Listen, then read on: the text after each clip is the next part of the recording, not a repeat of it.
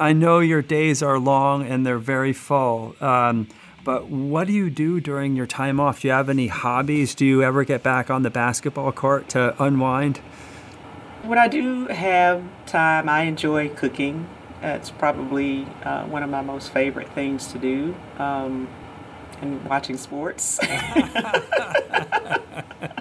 I don't think that counts. it does if it's not one of our teams.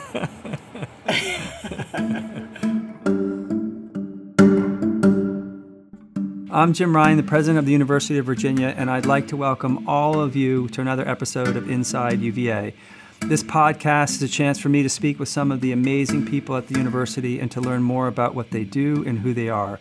My hope is that listeners will ultimately have a better understanding of how UVA works and a deeper appreciation of the remarkably talented and dedicated people who make UVA the institution it is. Today's guest is Carla Williams, UVA's athletic director. Carla, thanks so much for being here. Thanks for having me. Uh, so, Carla, um, you are an incredibly accomplished person. I don't even know where to begin. Before joining us at UVA, you were the athletics administrator at the University of Georgia and then deputy director of athletics. You've competed, coached, and administered at the highest level of intercollegiate athletics. You were an all SEC guard on the basketball court and a three year starter while playing for Georgia. And you have become one of the highest ranking female administrators in Division One athletics and now serve as the first ever black female athletics director at a Power Five conference. This spring, you managed to recruit a new football coach at UVA, a new women's basketball coach, and the women's swimming and diving team just won the national championship. I want to explore all of that, but before we get to that, I wonder if you could talk a little bit about what I understand was your middle school career playing football. uh, so I actually grew up uh, in a small town in Georgia where football was very popular, still is today. And so I, I grew up playing football, sandlot football, since I was a little girl. Um, and I probably didn't stop playing until I was high school. What position? Quarterback and wide receiver. Nice. Yep, skill positions. Excellent. um, and was it even remotely possible that you could continue playing in high school? No, because I um, I knew I couldn't earn a scholarship playing football in college, so I, I, I stayed with, with basketball. Um, well, speaking of your athletic scholarship, um, I've heard you say on occasion that you wouldn't have been able to go to college. Uh, it wouldn't have been possible without basketball. Can you talk a little bit about that and the doors that it opened? Yeah, absolutely. So I, I realized that I was pretty good at basketball when I was eight years old. I remember the day, I remember the court, I remember the gym, playing against boys, and um, my, my parents did not go to college. Uh, they weren't well versed in what it took to get to college. They could not have afforded to send me to college, and so when I was um, got into ninth grade, some of the teachers at my school would pool together their money to send me to basketball camps at different places, and so that I could be seen by the college scouts. And fortunately, got the opportunity to go to college to play basketball. And not only did I get a chance to go to college playing basketball, because of basketball, I was able to choose which college I wanted to go to because I was recruited. And how did you choose Georgia? So I narrowed my schools down to three, uh, and they were all in the southeast, the deep south, and growing up in Georgia, obviously you think about your home state school all the time, but I grew up 30 minutes from Auburn University, so Auburn was one of my schools, and so was the University of Alabama.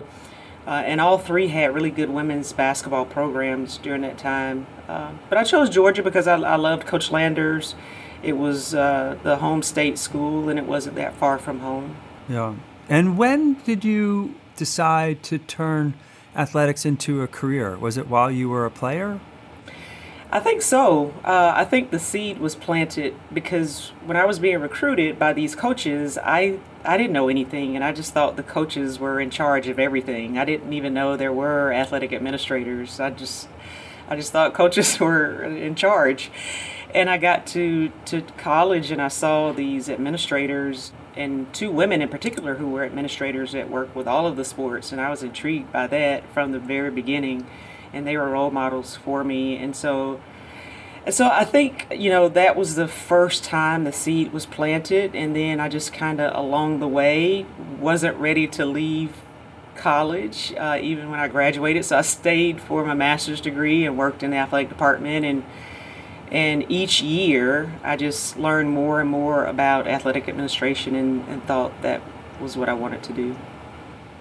And you had an incredible run at Georgia, and obviously it's your alma mater. Uh, so, what made you decide to leave Georgia and come to UVA? I mean, the answer might be obvious for UVA fans, but walk us through your reasoning. so, I realized when, when I went back to Georgia in 2004 and I began to advance along the way, and, and I realized that I was going to hit a ceiling at Georgia at some point, I made a list of the schools that I would like to be an athletic director, and it was a short list because I had a great job and I could have stayed at Georgia for years. And Virginia was on that list. And, you know, someone from Virginia called me to say that there may be an opportunity here, and I got excited. And it was the first athletic director's job that I earnestly pursued. It seems to have worked out. Yes. um, so, when you were hired, um, as I mentioned earlier, you were the first black female to be an athletics director at a Power Five um, conference school. Um, what does that mean to you? I mean, is it is it something that's that's meaningful, or is it something that's a burden? Is it somewhere in between? It's very meaningful because I get to set an example, an example that I didn't have when I was aspiring to be an athletic director, and and so that's why being a mentor is really really important to me because I know what it means. So it's it's very meaningful, it's very fulfilling, and as you mentioned and as I have said before, it is it is a bit of a burden because I want others who look like me to have the same opportunity. So there is a pressure to get it right and to do well so that others will also have the opportunity. Yeah. So I'm going to ask a question that you were probably asking yourself uh, when you first went to college and you saw athletic administrators. What does an athletics director actually do? I mean, I know that you hire coaches, but for those who don't understand the position, what else is in your portfolio? Yeah, uh, it, it varies. Uh, sometimes it feels like from minute to minute. But we've got 750 student athletes, um, 250 employees, 27 sports. So we're the 12th largest athletic department in the country. So it's a lot of people, a lot of moving pieces. So uh, of course I, you know, work with coaches, hiring and and sometimes having to let coaches go. Same with administrators. I got into this profession because I love student athletes, and so the time that I get to spend with student athletes as a mentor, uh, helping them with their career aspirations or any issues that they may have on grounds or in Charlottesville or period. I love working with student athletes, so that's a big part of my job as an athletic director. That that doesn't mean it's a part of every athletic director's job.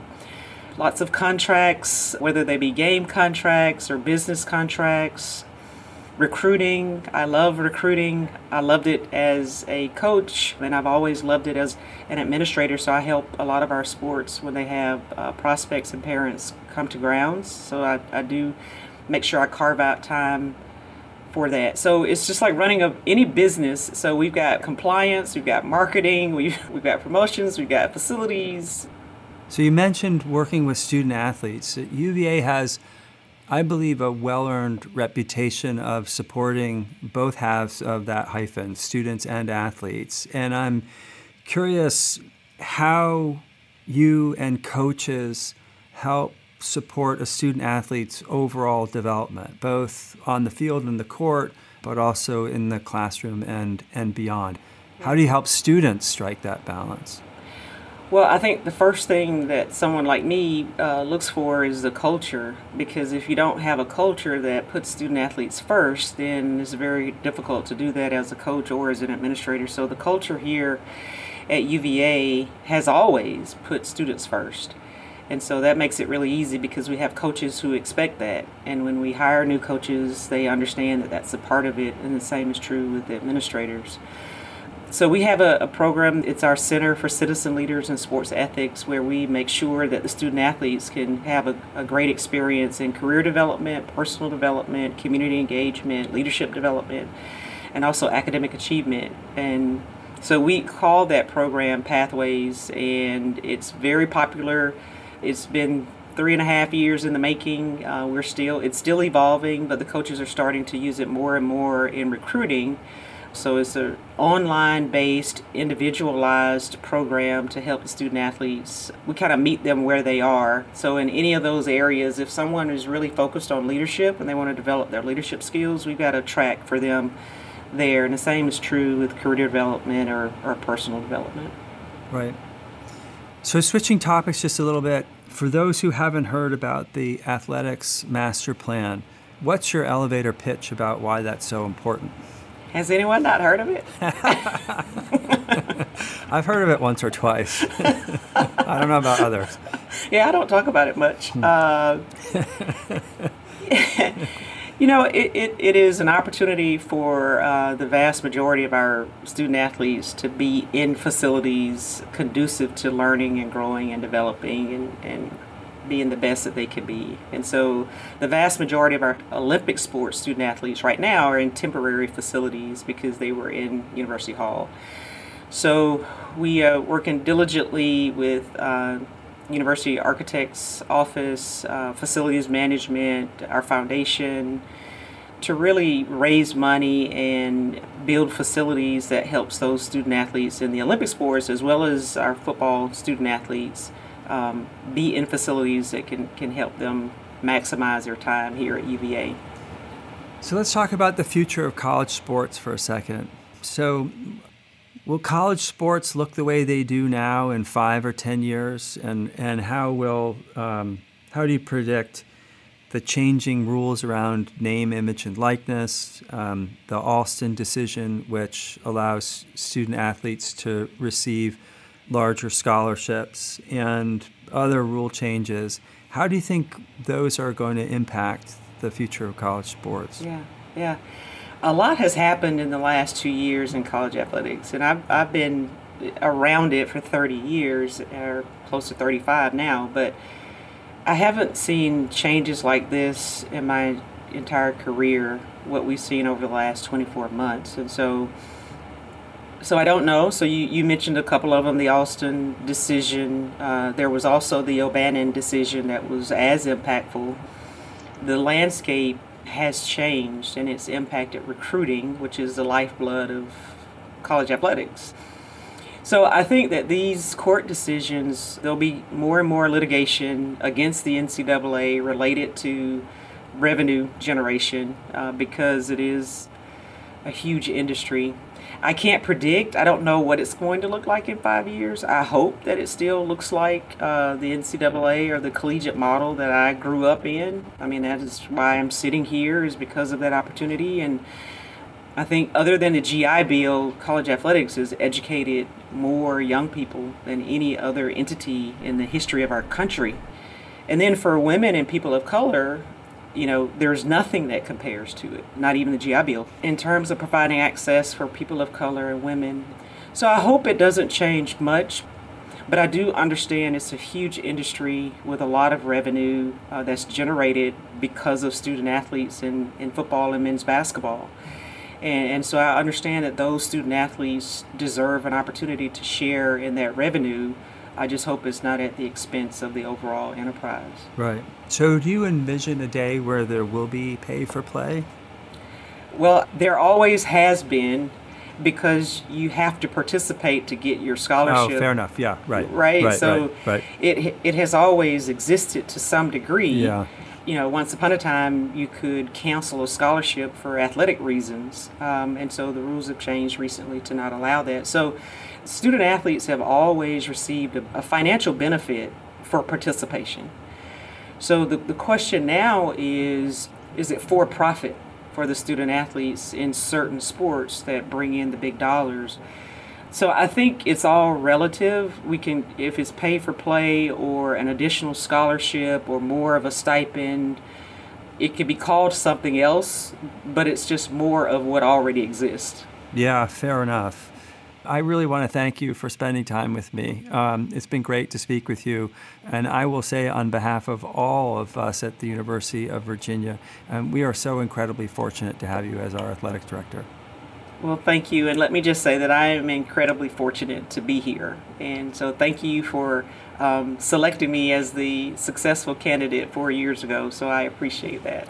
All right. Thanks, Carla. All right. Thank you.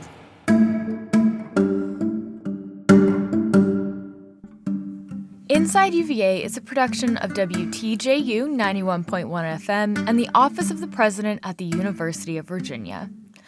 Inside UVA is produced by Mary Garner McGee, Matt Weber, Brooke Whitehurst, and Nathan Moore. We also want to thank Dr. Carla Williams, Stephanie Ryan, Monica Shack, Athena Haney, and McGregor McCants. Our music is Turning to You from Blue Dot Sessions. Listen and subscribe to Inside UVA in Apple Podcasts, Spotify, or wherever you get your podcasts. We'll be back soon with another conversation about the life of the university.